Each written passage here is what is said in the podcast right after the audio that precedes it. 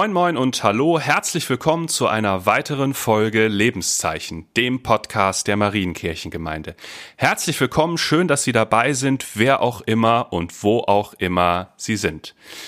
Mein Name ist Simon Hillebrecht, ich bin einer der Pastoren der Marienkirchengemeinde und ich sitze heute hier tatsächlich alleine am Tisch, denn Eike Schäfer, unser Presbyter, hallo Eike. Hallo Simon ist heute im Kirchenkreis Emden leer und sitzt dort mit der dortigen Superintendentin am Tisch, Christa Oliarius. Herzlich willkommen und vielen Dank, dass Sie bei uns mit dabei sind.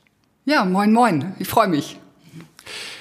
Bevor wir jetzt einsteigen, noch eine kurze Inhaltswarnung. Wir beschäftigen uns heute in dieser Folge mit Suizid und Sterbehilfe.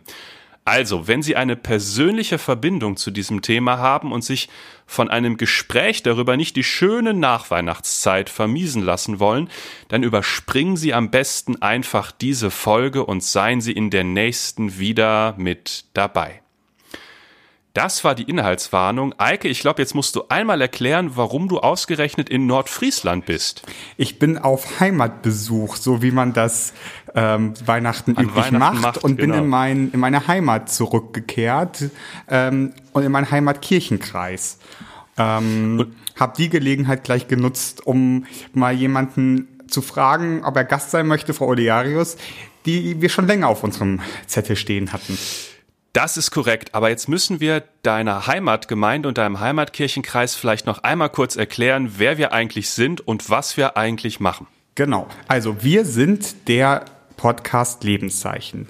Der Podcast Lebenszeichen kommt aus der Kirchengemeinde, aus der Marienkirchengemeinde in Herford und wir treffen uns alle 14 Tage mit Gästen zu verschiedenen Themen.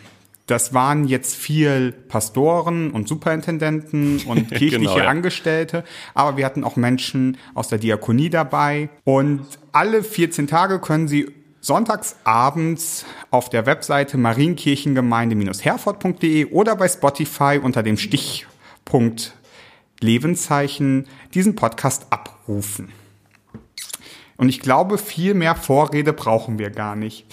Aber wir sollten für die Hörer in Westfalen unseren Gast wie immer vorstellen, Christa Oliarius. Sie sind Superintendentin im Kirchenkreis und vielleicht mögen Sie sich einmal vorstellen. Genau, mein Name ist Christa Oliarius. Ich bin tatsächlich auch von Geburt an schon Ostfriesin, bin, komme ursprünglich aus Norderney und bin dann nach diversen anderen Stationen wieder zurückgekehrt nach Leer. Hier habe ich damals auch Abitur gemacht ähm, seit zweieinhalb Jahren bin ich hier Superintendentin. Das ist also die leitende Geistliche des Kirchenkreises Emden-Leer. Wir haben 26 Gemeinden und wir befinden uns, oder ich wohne in der, ähm, im Patersgang in Leer, direkt neben der Lutherkirche. Und was man vielleicht, da wir ja jetzt schon mehrfach die Superintendenten aus Westfalen zu Besuch hatten, vielleicht muss man einmal den Unterschied des Amtes der Superintendenten, Superintendentin in Westfalen und in Hannover erklären. Jetzt muss ich mal gerade, jetzt gucken mich hier ganz viele erwartungsvolle Gesichter an. Wer macht das denn? Simon, wie ist denn unser Verständnis eines Superintendenten? Also, ähm, Jetzt muss ich aufpassen, dass ich nichts Falsches sage, weil ich weiß, dass Superintendenten unseren Podcast hören. Ich sag's mal einfach so. Superintendenten in unserer Landeskirche sind einerseits die theologische und andererseits die seelsorgerliche Leitung eines Kirchenkreises. Also das sind die einerseits die Dienstvorgesetzten von Pfarrerinnen und Pfarrern, von ähm, kirchenkreislichen Mitarbeitern. Dazu gehören in der Regel auch immer diakonische ähm, Menschen, dazu gehören Kitas und Kita-Verbände und so weiter und so fort. Und andererseits ist es auch immer so, dass es nicht nur Dienstvorgesetzte sind, also die Leute, denen Pfarrerinnen und Pfarrer ähm, Rede und Antwort stehen müssen, wenn sie Quatsch machen, sondern auch seelsorgerliche Leitung sind. Das heißt, wenn einer von uns, also wenn eine Pfarrerin, ein Pfarrer oder eine ähm, Kindergartenleitung seelsorgerliche Probleme hat, dann ist die Superintendentin, der Superintendent bei uns in Westfalen auch immer dafür zuständig. Wie ist das in der Landeskirche Hannover genauso oder gibt es da große genau, Unterschiede? Genau, und da kommt schon der erste Fachbegriff. Wir sind nicht mehr in der Landeskirche Westfalen logischerweise, sondern in der Landeskirche Hannover, die anders als die Landeskirche Westfalen eine reine luthersche Landeskirche ist. Das ist korrekt. Und genau. vielleicht fängt da auch schon der größte Unterschied an, Frau Oliarius. Genau, wir sind eine evangelisch-lutherische Landeskirche, die evangelisch-lutherische Landeskirche Hannovers. Und wir haben auch tatsächlich einen Landesbischof ähm, an unserer Spitze stehen.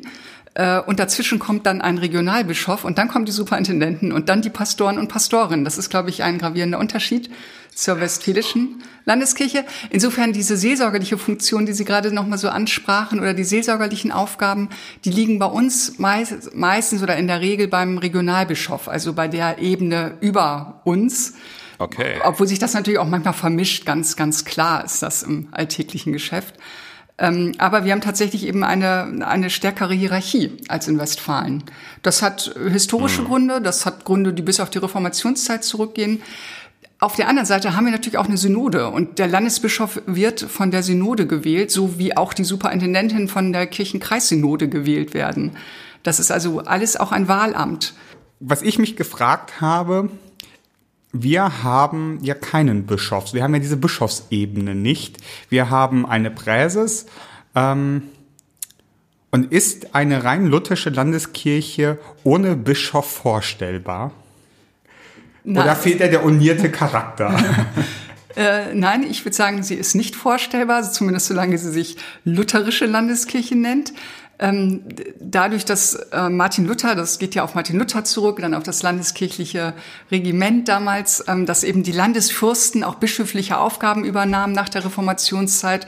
Äh, und da hat sich dann immer weiter daraus hinaus entwickelt der Landesbischof. Aber der Landesbischof wird ja nicht irgendwie eingesetzt, sondern er wird tatsächlich gewählt. Und es gibt ähm, zwei oder drei Kandidaten bei einer Bischofswahl ähm, so dass da auch das synodale oder man kann auch sagen das demokratische Element ja verwurzelt ist. Der Landesbischof ist das geistliche, ist der geistliche Theologe, der leitende geistliche Theologe der Kirche und ähm, der Landeskirche und Repräsentant auch. Also er kann auch nicht ex cathedra sprechen wie der Papst oder der Bischof, sondern er ist natürlich nur Teil eines äh, einer Vielstimmigkeit und die Synode hat natürlich, die muss die Gesetze verabschieden und alles. Aber er repräsentiert nach außen hin, er setzt auch Themen. Das ist eigentlich auch seine große Aufgabe. Aber es klingt ja jetzt erstmal sehr ähnlich wie die Aufgabe unseres unserer Präses. Gibt es mhm. da noch einen qualitativen Unterschied? Nee, von, der, von den Aus... Also, von, oder ist es eine reine Begrifflichkeit? Ja, also ganz ehrlich, so wie ich es erlebe, von den Ausführungen des Amtes her, ist es eine reine Begrifflichkeit. Okay. Also die Präses wird ja auch gewählt von der Synode. Genau. Die mhm. setzt Themen, aber die kann auch alleine, unser Landesbischof kann alleine nichts durchsetzen, sondern dafür okay. braucht er in der Synode, da muss er werben in der Synode, da braucht er eine, eine Mehrheit oder zumindest des Landessynodalausschusses, da sind auch wir sehr synodal verfasst.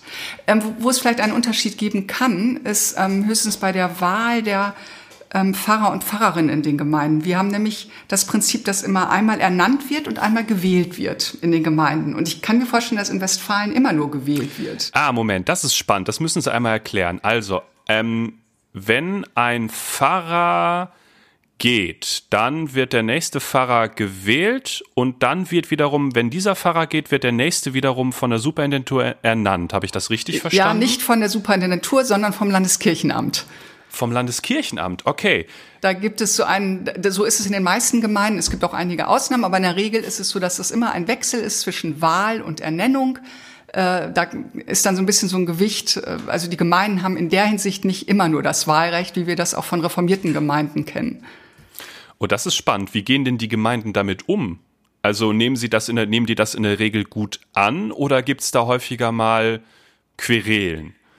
Nee, also wenn man da auch ganz ehrlich ist, auch bei einer Wahl ist ja nun die Beteiligung, das wissen wir auch alle, ja nicht immer besonders hoch. Ja. Äh, und äh, in diesen Zeiten kann man ja froh sein, wenn man sowieso mehrere Bewerber hat. Das muss man ja auch ganz nüchtern so sagen. Das ist richtig. Wobei, wenn ich mich an meine letzte Fahrwahl hier in, in Ostfriesland zurückdenke, jetzt habe ich nur eine mitgemacht, und die in, in Westfalen. In Westfalen hat zum Beispiel nur das Presbyterium, also das, der Kirchenvorstand quasi die Pastoren gewählt und gar nicht die Gemeinde, während ich hier quasi erlebt habe, dass einen Nachmittag die gesamte Gemeinde zur Urne berufen wurde. Genau, das ist nämlich auch noch eine Differenzierung. Manche Gemeinden haben das, wäre dann zum Beispiel das ostfriesische Interessentenwahlrecht, wo tatsächlich die ganze Gemeinde wählt und nicht nur der KV. Jedes Mal. Also ja, also in Ostfriesland ist das äh, jedes Mal, ja.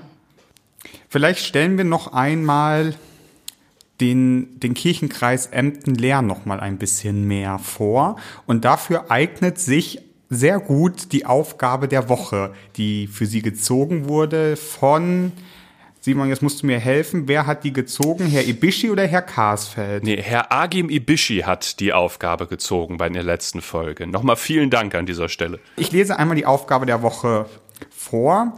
Wenn du jemanden deinen Ort vorstellen würdest, welche Orte würdest du ihm zeigen? Frau Odiarius, wenn Sie jemanden Ihren Ort, den Kirchenkreis vorstellen würden, welche Orte würden Sie ihm zeigen? Ich würde ihm zwei Orte zeigen. Einen hier ganz um die Ecke in Leer. Äh, und zwar den Blick bei der Jan-Berghaus-Brücke auf die Ems. Ich finde das einfach wunderbar. Das atmet so viel Freiheit und das fließende Wasser, der grüne Deich mit den Schafen. Ähm, das ist, tut mir immer gut, dieser Anblick. Und ja, ein zweiter Blick, da würde ich ähm, nach Borkum fahren und mich da in die Dünen auf den Friedhof stellen. Das ist nämlich eine ganz tolle Uhrengrabstätte geworden. Ein Staudengrab, wo Menschen in Uhren beigesetzt werden in Form eines Schiffes. Ähm, das haben wir im letzten Jahr und im vorletzten Jahr angelegt, mit Stauden bepflanzt. Und das ist einfach ein ganz friedvoller Ort, wo man gut seiner Verstorbenen gedenken kann. Simon, wenn, wenn Frau Olearius dich besuchen käme, welche Orte würdest du ihr zeigen?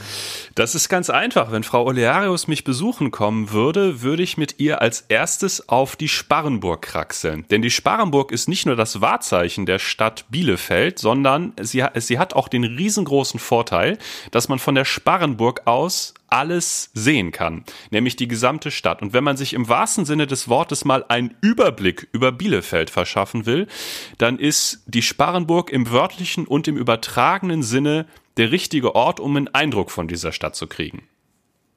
Das ist super, da war ich nämlich aber auch schon mal und zwar bei einem Tatsächlich. Ritterfest. Bei einem Wann Ritterfest. waren Sie denn auf der Sparrenburg?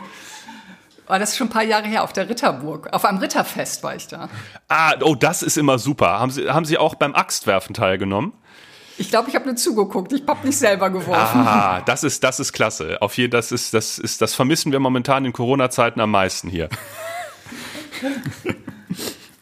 ich, ich war ein bisschen überlegen, welchen Ort ich denn ähm, zeigen würde. Und ich dachte, na dann zeige ich doch den Ort, in dem ich im Moment bin quasi. Und dachte, Frau Oliaris, wir haben bestimmt unterschiedliche Orte, die wir zeigen würden. Ich würde es gibt in der Nähe von Leer eine Region oder ein, ein Teil des Landkreises, der heißt Reiderland, der, und dort gibt es fast schon am Meer, da wo, wo, der, wo die wo das Meer in die Ems quasi fließt, gibt es eine alte Bohrinsel hinterm Deich gelegen, die mhm. so ein bisschen ins Wasser reinragt. Und man kann von dort aus quasi einmal über diesen, diese Bucht hinweg bis nach Emden blicken und man kann auf die andere Seite bei gutem Wetter bis in die Niederlande blicken. Und das finde ich ist immer ein Ort, wo man sehr zur Ruhe kommen kann und wo man auch mal so die Gedanken wieder loswerden kann. Wenn, gerade wenn es mal so ein bisschen windiger ist und alles saust und braust um einen und die Wellen hochschlagen, finde ich, das ist das ein sehr beeindruckender Ort. Frau Oliarius, was muss man noch über den Kirchenkreis Emden-Leer wissen? Der Kirchenkreis Emden-Leer besteht aus 26 Gemeinden und wir haben eben zwei Mittelzentren, so würde man sagen, Emden und Leer, also Städte, städtische Gemeinden äh, und eben auch einige Landgemeinden. Ähm, ja, und das ist eine ganz ziemliche Ausdehnung. Also bis nach Borkum braucht man von Leer ähm, so um die zweieinhalb Stunden.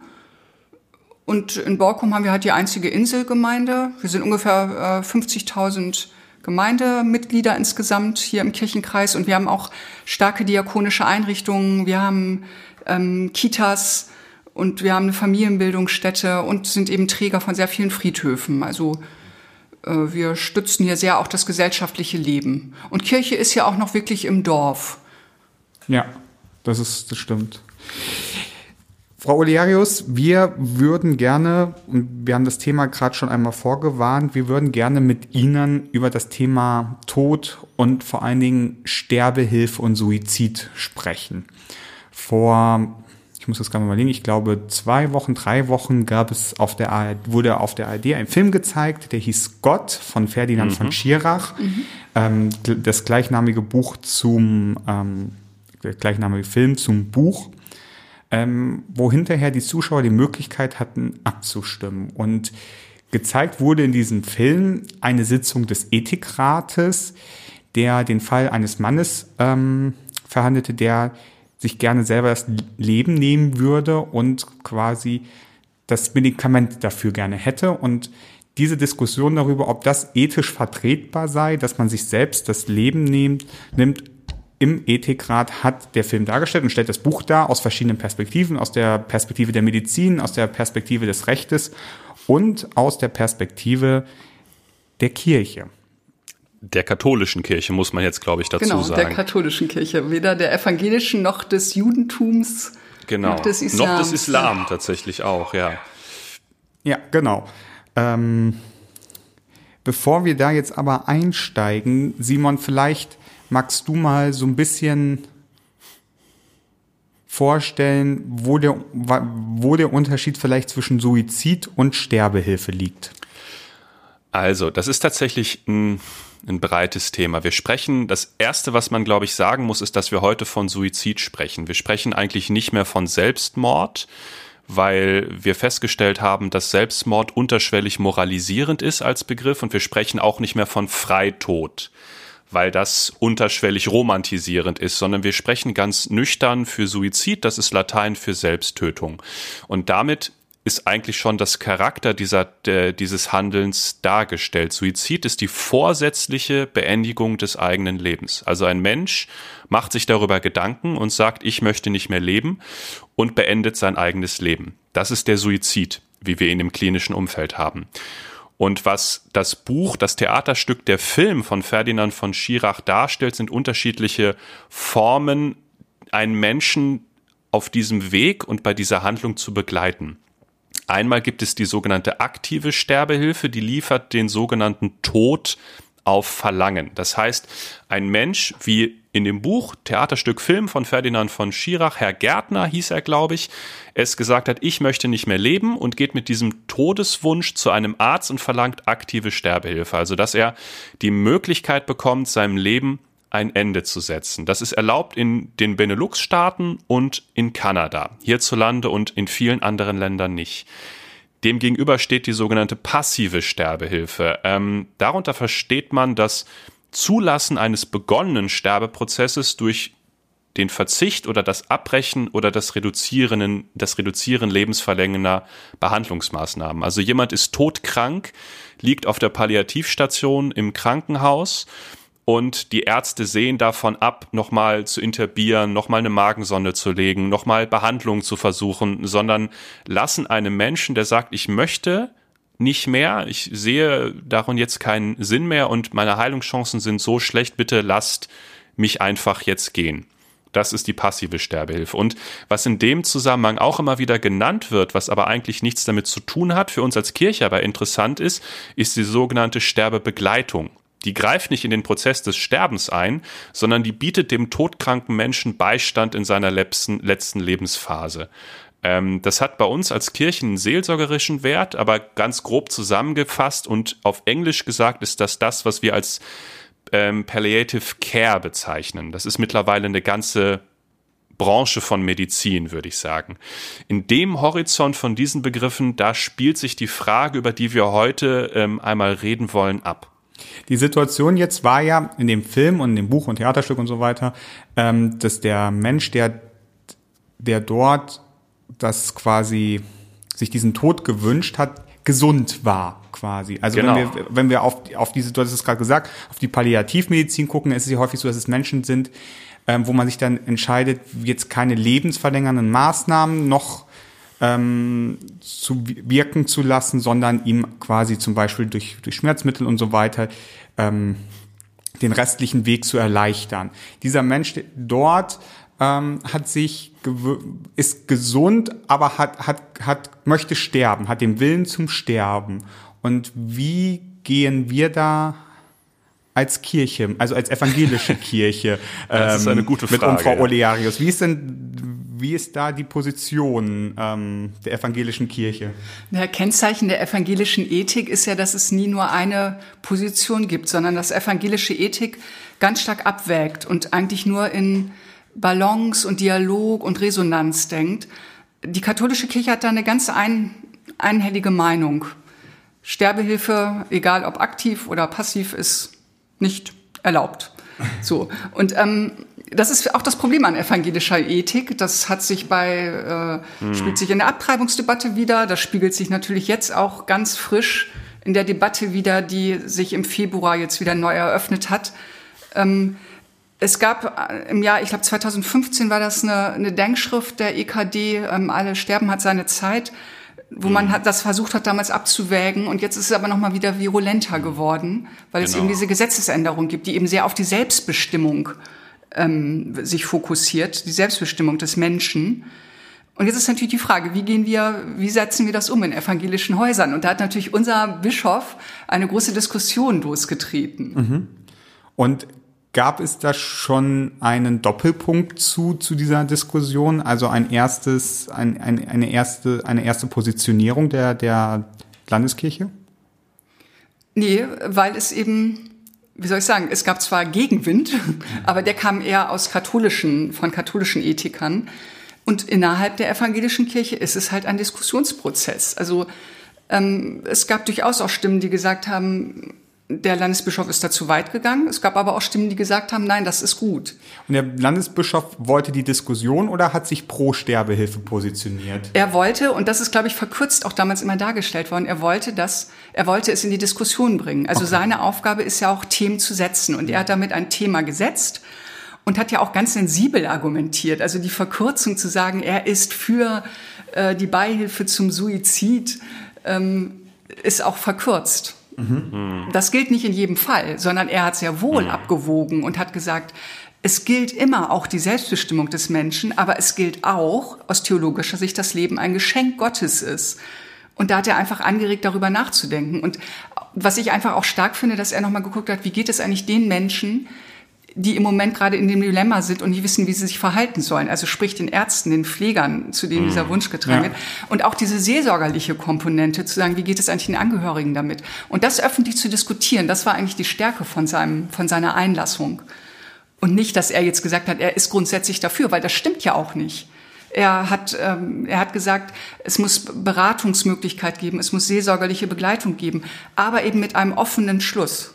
Also mit einem offenen Ende, dass mhm. eben sehr wohl das dann auch möglich sein kann in einem Fall, wo alle das eben auch äh, propagieren und ja. sagen, das ist jetzt wichtig und richtig für diesen Menschen. Wie hält es unsere Landeskirche aus Westfalen, lieber Simon?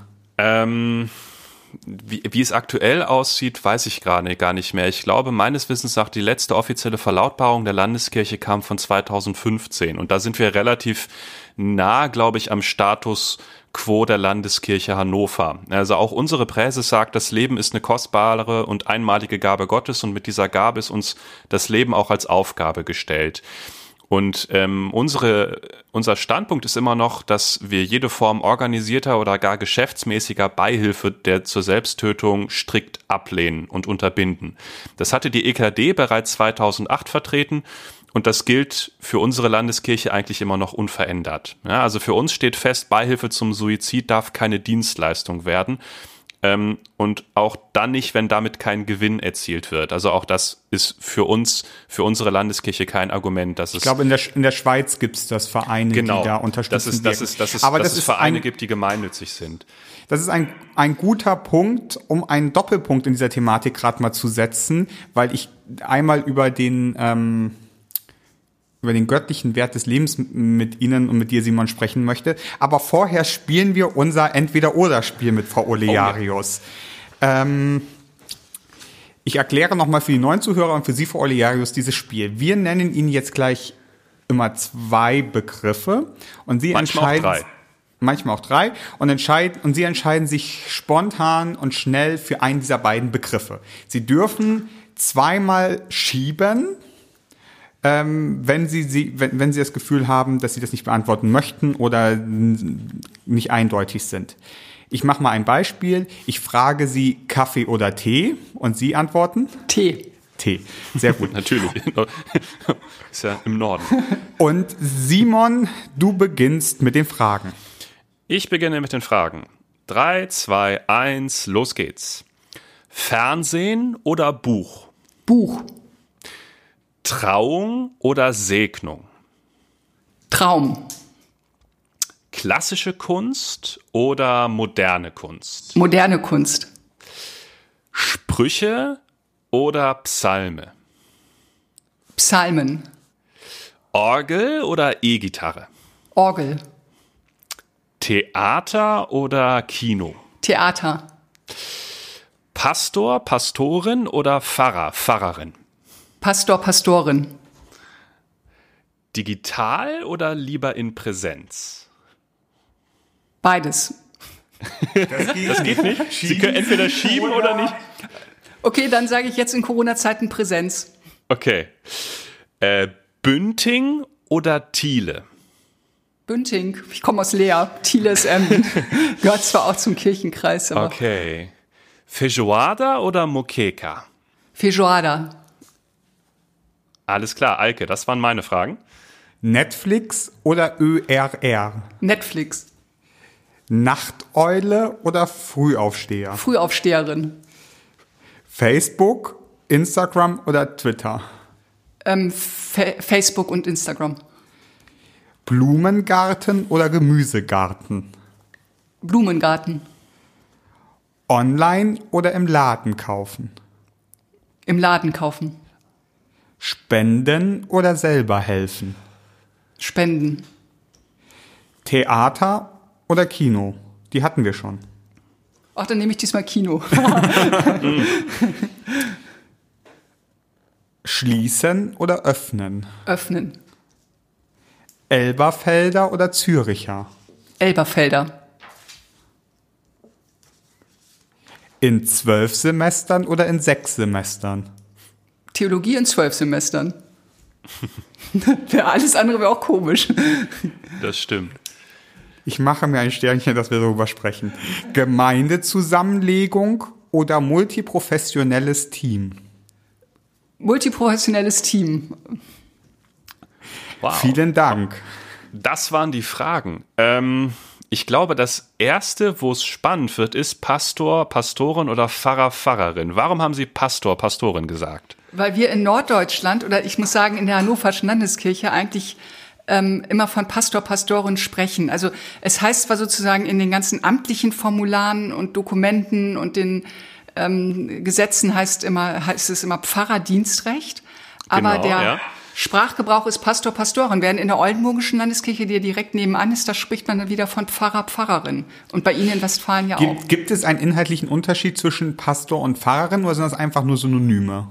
Also im evangelischen Bereich sind das, erlebe ich es nur als Synonym.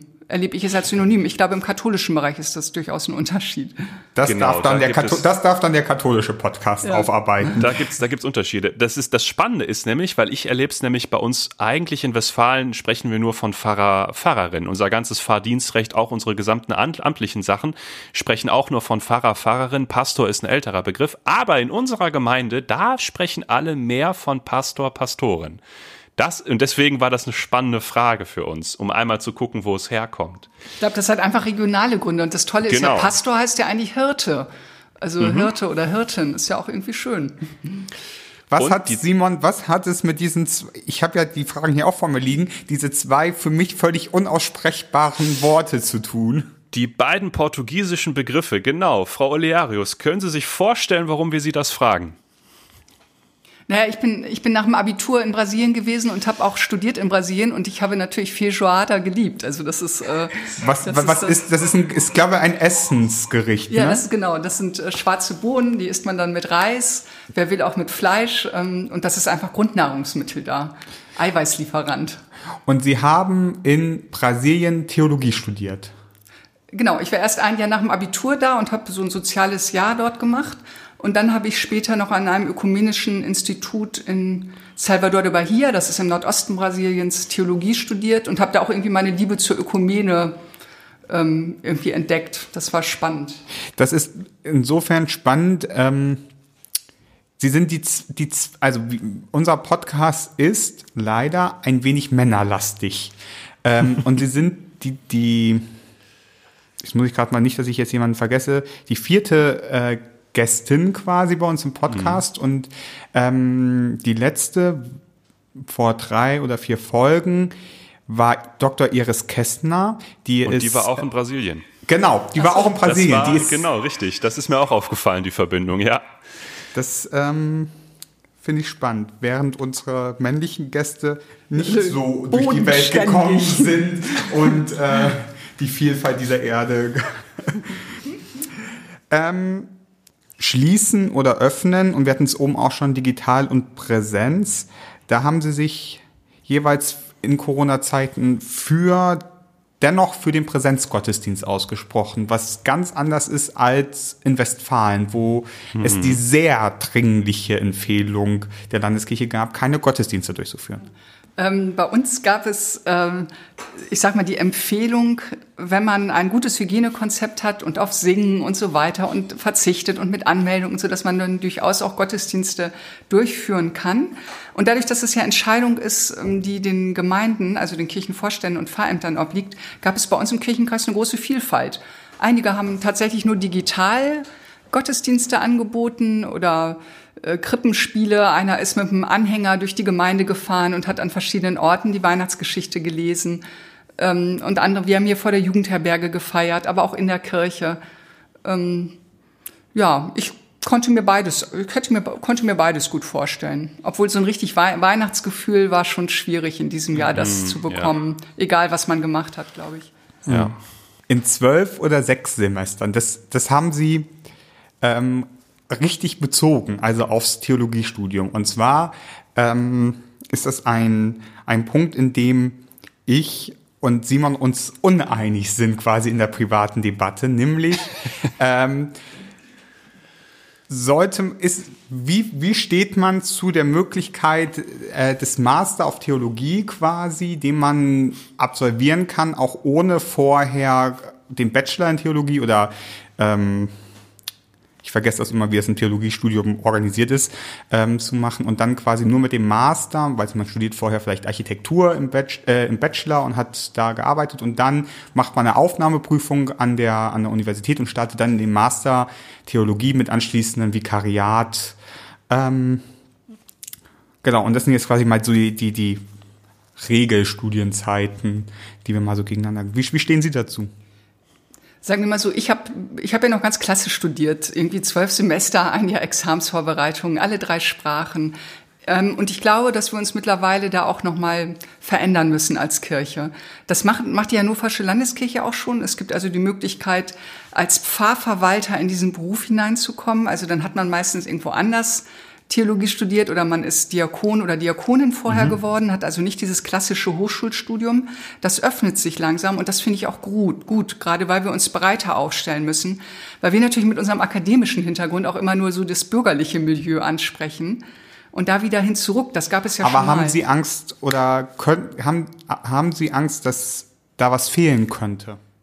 Mm, nee, ich würde eher sagen, die Vielfalt ist gut. Also wenn es tatsächlich mehrere Möglichkeiten mhm. gibt, ähm, so wie wir ja auch verschiedene Pfarrer, Pfarrerinnenbilder immer wieder abbilden, ähm, durch unsere Persönlichkeit mhm. allein. Und ich glaube auch, dass man, es ist schon gut, manchmal in den Urtext zu gucken, aber das kann man zum Beispiel auch in einer Interlinearübersetzung. Und es ist natürlich auch schon gut, was über Kirchengeschichte zu wissen, aber dafür brauche ich nicht drei äh, Kirchengeschichtsseminararbeiten geschrieben ja, dafür gibt's ja Wikipedia.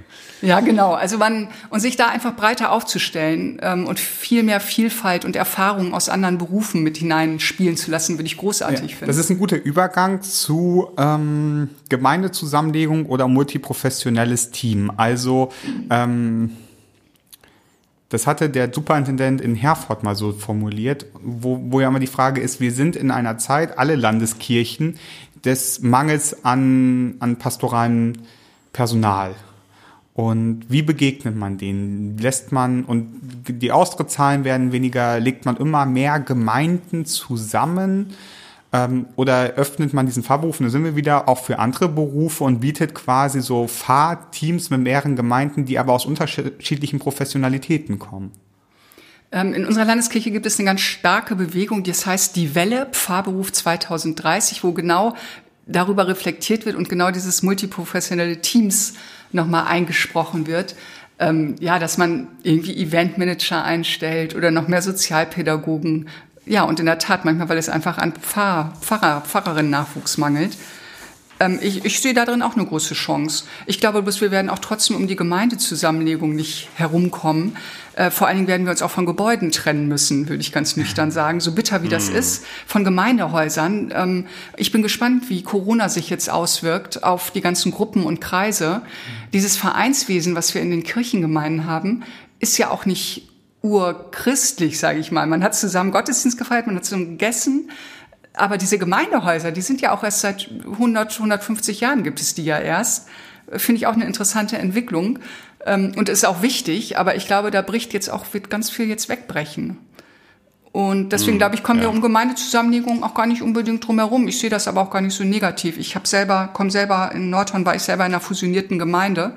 Und das hat unheimlich Spaß gemacht, diesen Prozess zu begleiten und da neue Synergien hervorzurufen und Menschen bekannt zu machen, größere Teams zu haben. Ich sehe da auch eine Chance drin. Also ich würde sagen, sowohl als auch multiprofessionelle Teams und Gemeindezusammenlegung. Mhm. Mhm. Und dieser Weg zur Kirche, der, ja, dann heißt es ja immer, wenn die Kirche so weit weg ist, aber man kommt ja auch überall anders hin, wenn es weiter weg ist. Ja. Vielleicht gewinnt das nochmal an Reiz auch. Es ist auf jeden Fall ein, ein, ein, eine Frage, mit der wir uns ganz intensiv auseinandersetzen müssen, weil ähm, es ums Eingemachte geht. Mhm. Mhm. Auf jeden Fall, ja. Ich möchte nochmal wieder zurückkehren zu unserem Thema und möchte noch einmal aus dem Film kommen. Ähm, dort wird die christliche Position, die katholische Position von einem Bischof ähm, dargestellt. Bischof Thiel heißt er in dem Film, gespielt von Ulrich Mattes. Und die Position, die er da darstellt, oder er stellt dar, dass die, dass die katholische Kirche sagt, okay, wir gehen da zurück auf Augustinus von Hippo, der das fünfte Gebot, du sollst nicht töten, auch auf das eigene Leben bezieht. Und er führt dann weiter aus. Ähm, der Grund dafür ist, dass der, dass man nicht mehr bereuen kann quasi und dadurch für immer verloren ist. Und jetzt zitiere ich einmal aus dem Film, diese Einstellung teile ich als Christ. Wir auch. Darf ich zuerst antworten? Gerne. Ja, bitte. Ja. Ähm, und stimmt das überhaupt ja. mit der Position der katholischen Brüder und Schwestern überein? Muss man vielleicht ja. nochmal. Also ich, ich teile diese Einstellung tatsächlich nicht. Ich bin als Notfallseelsorgerin schon zu diversen Suiziden gerufen worden und ich habe deswegen, ich habe da eine andere Perspektive drauf. Ich glaube tatsächlich, dass es Situationen gibt im Leben und da müssen wir auch nur an Jochen Klepper denken, der ja mit seiner jüdischen Frau damals auch in den, äh, sich suizidiert hat. Ähm, hm ich glaube, es gibt tatsächlich Situationen im Leben, die einen dazu bringen, dass man einfach nicht mehr anders kann und möchte. Ich frage mich jetzt aber, was macht das mit den, mit den Angehörigen? Wenn man jetzt noch sagt, also dieser seelsorgerliche Aspekt, wenn man jetzt noch sagt, das ist Sünde, das haut ja dann nochmal drauf. Ja. Und ich glaube eher, dass die Angehörigen da seelsorgerlichen Beistand brauchen. Das weiß ich aus der Notfallseelsorge, aus der Begleitung von Trauernden, von Kindern, die das miterleben mussten. Und das ist eigentlich eine ganz, ganz große Tragik. Und deswegen, glaube ich, kommen wir mit diesem Sündenbegriff oder diesem Bereuen, wir kommen da nicht weiter hier im Leben. Und ich glaube, auch das, was dann geschieht, im, das, das lasse ich mal Gottes Sache sein. Also da kann ich ja nicht drüber mhm. urteilen, sondern das überlasse ich mit meinem Gottvertrauen dann auch Gott, was er mit einem selbst Ich musste, macht. lieber Simon, mhm. an etwas denken, was du mal gesagt hast, als ich diesen und Film... Zwar? Und es ist... Äh, Du hast mal gesagt, ich ich bin fest davon überzeugt, dass egal was ich in diesem Leben tue, mich nichts von der Liebe Gottes trennen kann. Das stimmt, das habe ich in einem Podcast mit Hanno Paul gesagt. Ist das korrekt. hat sogar Paulus gesagt. Ja, ja, genau, das ist, das ist, das ist Paulus. Weder Tod noch Leben, weder Engel noch Mächte noch Gewalten, richtig. Daher kommt das, genau, ja. Das, so, so sehe ich es prinzipiell auch. Und ich finde, ich finde, es ist im, im, im Film, im Buch, im Theaterstück ein bisschen aus dem Zusammen, Zusammenhang gerissen. Also auch wir als evangelische Kirche schätzen Augustinus als Theologen. Der hat so ein bisschen das gebündelt, was in der alten Kirche als Theologie vorherrschte. Und einer meiner Professoren meinte immer, Augustinus ist der wichtigste Theologe bis Luther. Also den müssen Sie kennen. Augustinus war aber auch eine Person, die schillernd war. Und diese harte Abgrenzung, dieses harte Zitat zum Suizid, das entspringt mit Sicherheit seiner, seinen persönlichen Kämpfen mit Andersgläubigen, die sich sehr für einen Märtyrertod stark gemacht haben und die die These vertraten haben, ja, wenn doch Gott im Jenseits ist und da alles besser ist, warum bleiben wir dann überhaupt noch auf der Welt? Warum sollten wir uns nicht alle flächendeckend umbringen? Die Donatisten in Nordafrika haben das gemacht, die sind gemeinsam von Klippen gestürzt und dagegen hat Augustinus sich auch gewandt.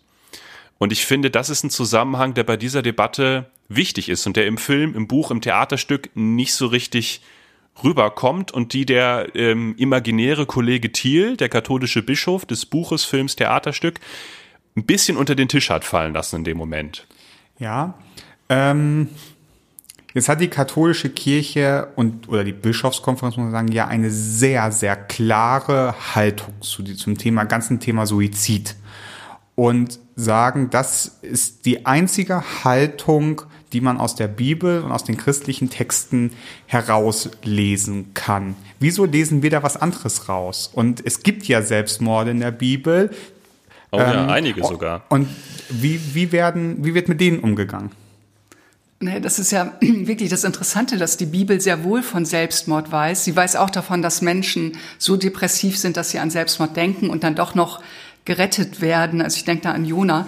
Ich meine, der berühmteste ähm, Selbstmörder ist ja Judas, zumindest so wie es im Matthäus-Evangelium geschrieben steht, dass er sich dann eben, ich glaube, er erhängt sich, ja. Er hängt, genau. Ähm, ja. Und das muss man ja auch zur Kenntnis nehmen. Einer, der ganz dicht an Jesus dran war. Mhm. Und ich glaube, dann stimmt tatsächlich dieses ähm, Paulus-Wort mit dem, dass uns eben nichts trennen kann von der Liebe Gottes. Mhm. Und dass es einfach Situationen gibt im Leben, wo es leider, muss man ja sagen, leider, das ist furchtbar eigentlich, dass es keine andere Möglichkeit mehr gibt für jemanden. Mhm. Da muss man ja eigentlich fragen, warum hat das Umfeld nicht reagieren können? Andererseits wissen wir ja auch, dass es Krankheiten gibt, die einfach mhm. zum Tode führen. Depressionen, ganz, ganz furchtbar für die Angehörigen. Also da würde ich meinen, den Blick wirklich immer tatsächlich dann eher auf die Menschen werfen, die eben mit dazugehören und dann damit umgehen müssen. Mhm. Wenn wir das Leben als Geschenk Gottes vielleicht betrachten, hat dann, ist es dann unser Recht, dieses Geschenk, geben wir das dann damit zurück? Ja, aber wenn, ja, aber ich glaube, dass ein Leben kann einfach nicht immer als Geschenk betrachtet werden. Es gibt Situationen im Leben, wo wir das, wo das Leben nur noch eine Qual ist, wo ja. es nur noch ein, ähm, ja, ein, kein Geschenk mehr ist, sondern alles andere mhm. als ein Geschenk. Und das muss so man ja auch zur Kenntnis nehmen.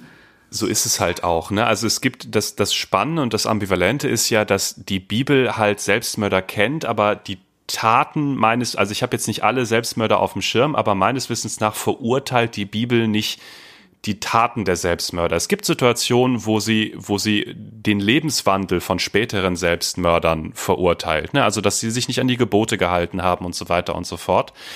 Aber die allermeiste Zeit, auf jeden Fall so, wie ich es gerade im Kopf habe, ist das eine Handlung, zu der die Bibel moralisch-ethisch erstaunlicherweise schweigt.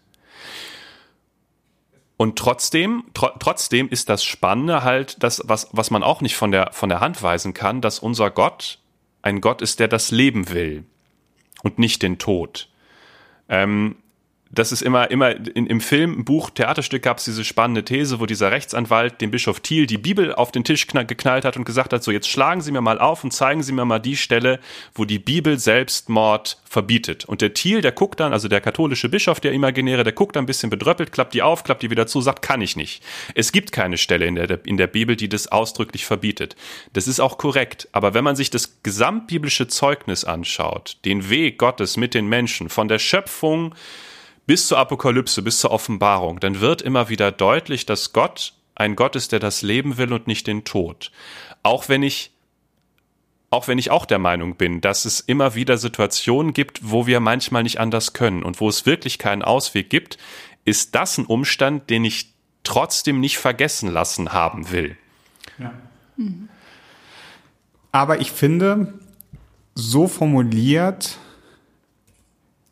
nimmt es vielleicht auch die, die, die Verurteilung und auch die Selbstverurteilung. Ja. Und das finde ich eigentlich Fall. sehr, Auf sehr wichtig, Fall. weil ich die Haltung in diesem Punkt der katholischen Kirche sehr urteilend finde und sehr vorwegnehmend empfinde. Ähm, wie, liebe Frau Learus, lieber Simon, wie könnten Sie sich als Pastor seelsorgerische Begleitung bei der Beihilfe zum Suizid vorstellen? oh ja. Also, äh, so, ja. So, soll ich, ich, ich fange mal an. Ähm, und, wir, und, und das Spannende ist ja, wir haben jetzt ja gerade, ich will jetzt mal vorsichtig sagen, vielleicht zwei unterschiedliche Generationen Seelsorger auch mit genau, am Tisch ja. sitzen, quasi, mit unterschiedlich langen Erfahrungen in der Seelsorge. Deshalb finde ich das sehr spannend. Also ich sag mal so, es kommt tatsächlich auf ganz viele Faktoren an. Das erste, das Spannende wäre, was ist das eigentlich für ein Wunsch? Ich glaube, Frau Oliarius, es geht Ihnen auch so. Ich habe das immer relativ häufig, wenn ich Seelsorge bei alten Menschen mache, im Altenheim und so weiter und so fort, dann höre ich relativ häufig diesen einen Satz, der klingt immer so ähnlich wie, ach ja, und eigentlich fände ich es jetzt auch ganz schön, wenn der Herrgott mich so langsam mal zu sich nehmen würde. Also so eine gewisse Form von, von Lebensmüdigkeit, die ältere Menschen, die vielleicht alleine sind und sonst niemand mehr haben, artikulieren. Das ist aber, würde ich sagen, was qualitativ anderes als der Wunsch nach einem Suizid oder das, der Willen, sich selbst etwas anzutun. Ja, das sehe ich auch so, ja. Ähm, genau, also das, das, ich glaube, das muss man, das ist so das Erste, was man da unterscheiden muss. Ähm, ich glaube, wenn ein Mensch, so wie es der Buch, das Theaterstück, der Film von Ferdinand von Schirach skizziert hat, wenn so ein Herr Gärtner, der kerngesund ist, zu mir kommen würde und sagen würde, Herr Pfarrer, ich will mich umbringen, was, was meinen Sie eigentlich dazu? Ich glaube, dann würde ich das in der Form begleiten, dass ich mich erstmal als Kirchenvertreter angesprochen fühle und mich auf die Suche begebe nach den Fragen und Motivationen, die dieser Mensch hat. Also wenn so jemand zu einem Pfarrer kommt, dann will der ja wissen, was die Kirche dazu zu sagen hat, zu diesem Thema, zu seinem Plan, seinem Vorhaben und zu der Tat an sich. Und ich würde, wie es immer in der Seelsorge ist, schauen, welche Ängste und Nöte und welche Sorgen bewegen eigentlich das Gegenüber? Was ist es eigentlich, was für ein Wunsch? Und auf welche Antworten, auf welche Fragen und Sorgen sucht dieser Mensch Antworten bei einem Vertreter der Kirche?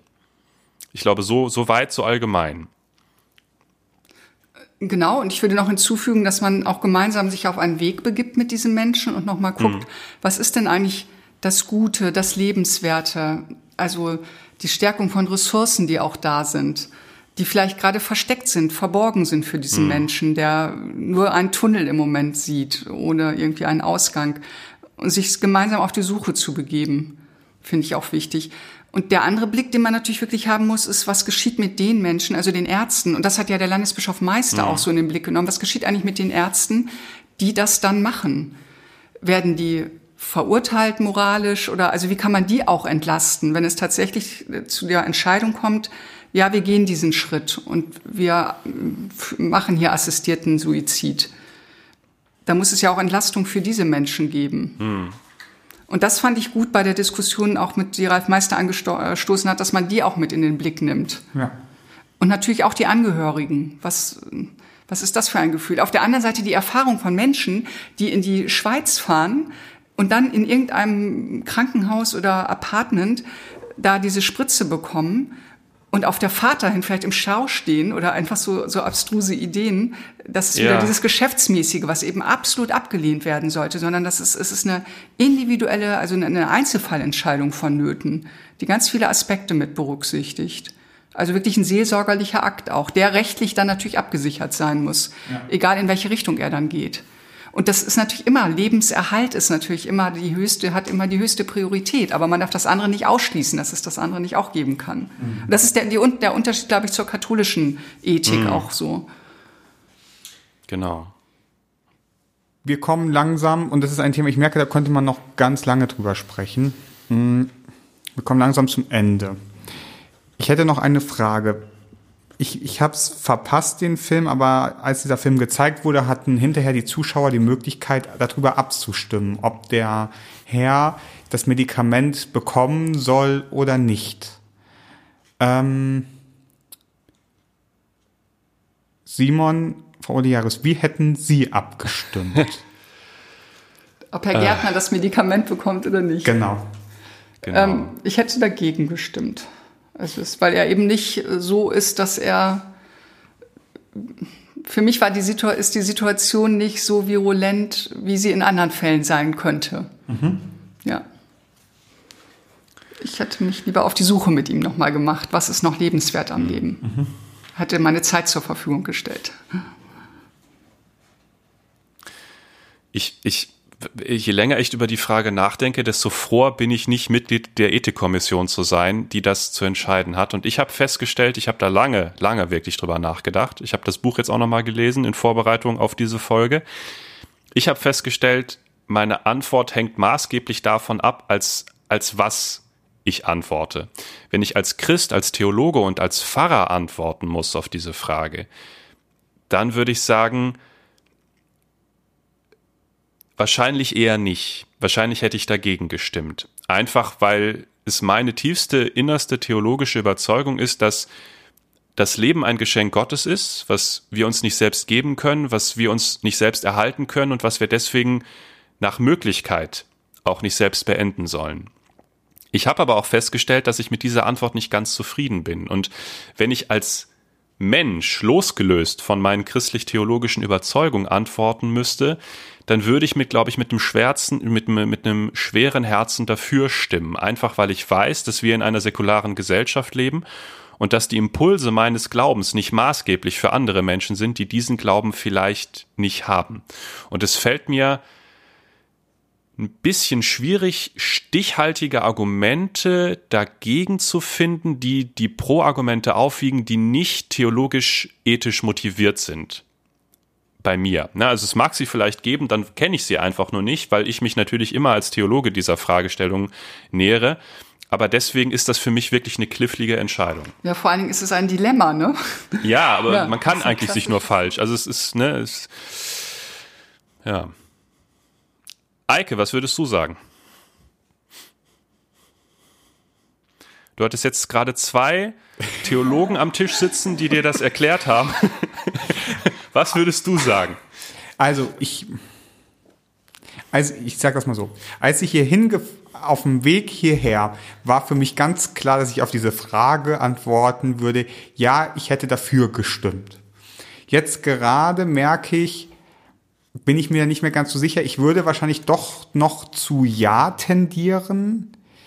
Jedoch glaube ich, bin ich, wenn ich wirklich diese Entscheidung treffen müsste als Mitglied im Ethikrat, dann wäre das für mich noch nicht der Zeitpunkt gewesen, diese, hm. diese Entscheidung zu treffen. Sondern ich glaube, für mich wäre der Zeitpunkt gekommen, wenn man sich darauf verständigt hätte, was muss vorher geschehen, bevor diese Möglichkeit in Betracht gezogen wird, hm. dass ein, ein Menschen wirklich so eine ein Medikament ausgehändigt wird oder ein Arzt jetzt quasi da sterbebegleitend eingreifen darf. So und ich glaube, bevor dieser Weg ich glaube, ich glaube, ich habe eine sehr, sehr, sehr klare Vorstellung von diesem Weg und ich glaube, dieser Weg muss ähm, erstmal so begleitend sein, wie wir das jetzt hier gerade auch schon mehrfach besprochen hatten mhm. und erforschend nochmal sein und nochmal aufzeigend sein. Und wenn am Ende dieses ganzen begleiteten Prozesses von verschiedenen Seiten mit so einem Menschen dann dieser, das steht, dann würde ich vielleicht für Ja schon, aber ich glaube, dass der Weg ist, müsste vorher ja. sehr klar beschrieben sein und in dieser Weg müsste so klar und so suchend nach lebend sein, aber auch nicht ausschließend sein dürfen hm. ähm, und nicht verurteilend sein dürfen. Genau. Ich glaube, die, die, die spannende Frage, und damit schließt sich vielleicht der Kreis und wir machen den Sack an dieser Stelle zu und damit erklärt sich auch der Titel des Buches Theaterstücks Films von Ferdinand von Schirach, ist die Frage, wem gehört eigentlich das menschliche Leben? Und je nachdem, wie man auf diese Frage antwortet, ich glaube, davon ist abhängig, wie man auch zu dieser Frage steht, ob man Ja oder Nein stimmen würde. vielleicht für Sie da draußen mal ein Anstoß, selber auf die Suche zu gehen, wie Sie zu dieser Frage stehen. So, liebe Frau Olearius, wir kommen zum Ende. Ich habe, ich mische hier vor Ihnen wieder unser kleines Karten, unseren kleinen Kartenstapel. Da stehen unsere Aufgaben der Woche drauf. Und Sie dürfen jetzt für unseren nächsten Gast die Aufgabe der Woche ziehen. Okay. Oh, es geht wieder um Trauer. Welche Orte der Trauer begegnen dir in deiner Stadt, in deinem Ort? Welche fallen dir ein? Wo finden Menschen, die dort trauern, Trost? Suche einen solchen Ort der Trauer auf und verbringe, verbringe einige Zeit in Stille dort. Also Orte der Trauer suchen. Orte der Trauer. Oh, Diese, soll ich eine neue Karte ziehen? Nein, ganz und gar nicht. Das ist. Ähm, passt natürlich irgendwie. Es passt ne? zum, Heut, zum heutigen, aber ich finde das auch gut, diesen Gedanken mitzunehmen und Orte der Trauer gehören genauso zu unserem Leben wie Orte des, der, der Freude. Und nun sind wir am Ende. Es bleibt jetzt nur noch Danke zu sagen. Zuallererst Ihnen, Frau Olearius, dass Sie sich Zeit genommen haben, mit uns heute diesen Podcast zu führen und sich diesen schwierigen und sehr vorsichtigen Fragen auch zu stellen. Ja, mir hat das auch viel, ich, ja, ich würde jetzt fast sagen, viel Freude gemacht. Ähm, das klingt in diesem Kontext etwas merkwürdig, ja. aber es war tatsächlich so oder nochmal sehr viel selber auch zum Nachdenken gebracht. Und ich freue mich natürlich, dass Sie den Weg von der Hannoverschen Landeskirche jetzt in so eine tolle Landeskirche gefunden haben Vielen nach Dank. Westfalen. Und ähm, ja, und dann nochmal die Vielfalt des, der christlichen Möglichkeiten auch kennengelernt haben. Ja, also vielen Dank, dass Sie, ähm, dass ich dabei sein konnte. Gerne, gerne. Jetzt ist das passiert, wo wir die ganze Zeit Angst vor hatten, nämlich dass die Verbri äh, Verbindung nach Bielefeld zu Simon Hilleprecht abbricht. Aber es ist das Ende. Ähm, deshalb, ohne dass es der Simon jetzt mitbekommt, sage ich auch einmal Danke, lieber Simon, dass du auch wieder mit dabei warst. Und das letzte Wort hat wie immer unser Gast. Genau, es ist ja vielleicht auch so ein bisschen wie das erste Wort, weil ich glaube, es ist die, das erste, die erste Podcast-Folge jetzt im neuen Jahr, ne? 2021. Ja, genau. ähm, deswegen blicke ich natürlich auf dieses Jahr auch mit etwas ähm, Respekt und auch durchaus mit Sorge. Aber ich wünsche uns irgendwie eines für das Gottvertrauen nicht verlieren in all dem, was uns da jetzt noch begegnet. Und dass wir vielleicht diese Fragen, die wir heute aufgeworfen haben, ja, dass die keiner wirklich so an sich herankommen lassen muss, sondern wir die doch erstmal noch so aus der Distanz mitverfolgen können. Davon zu lassen ist, glaube ich, nicht sinnvoll, sondern es sollte einen schon bewegen, und zwar jeden und jede. Ähm, dennoch wünsche ich das keinem, dass jeder mal in so eine Situation gerät.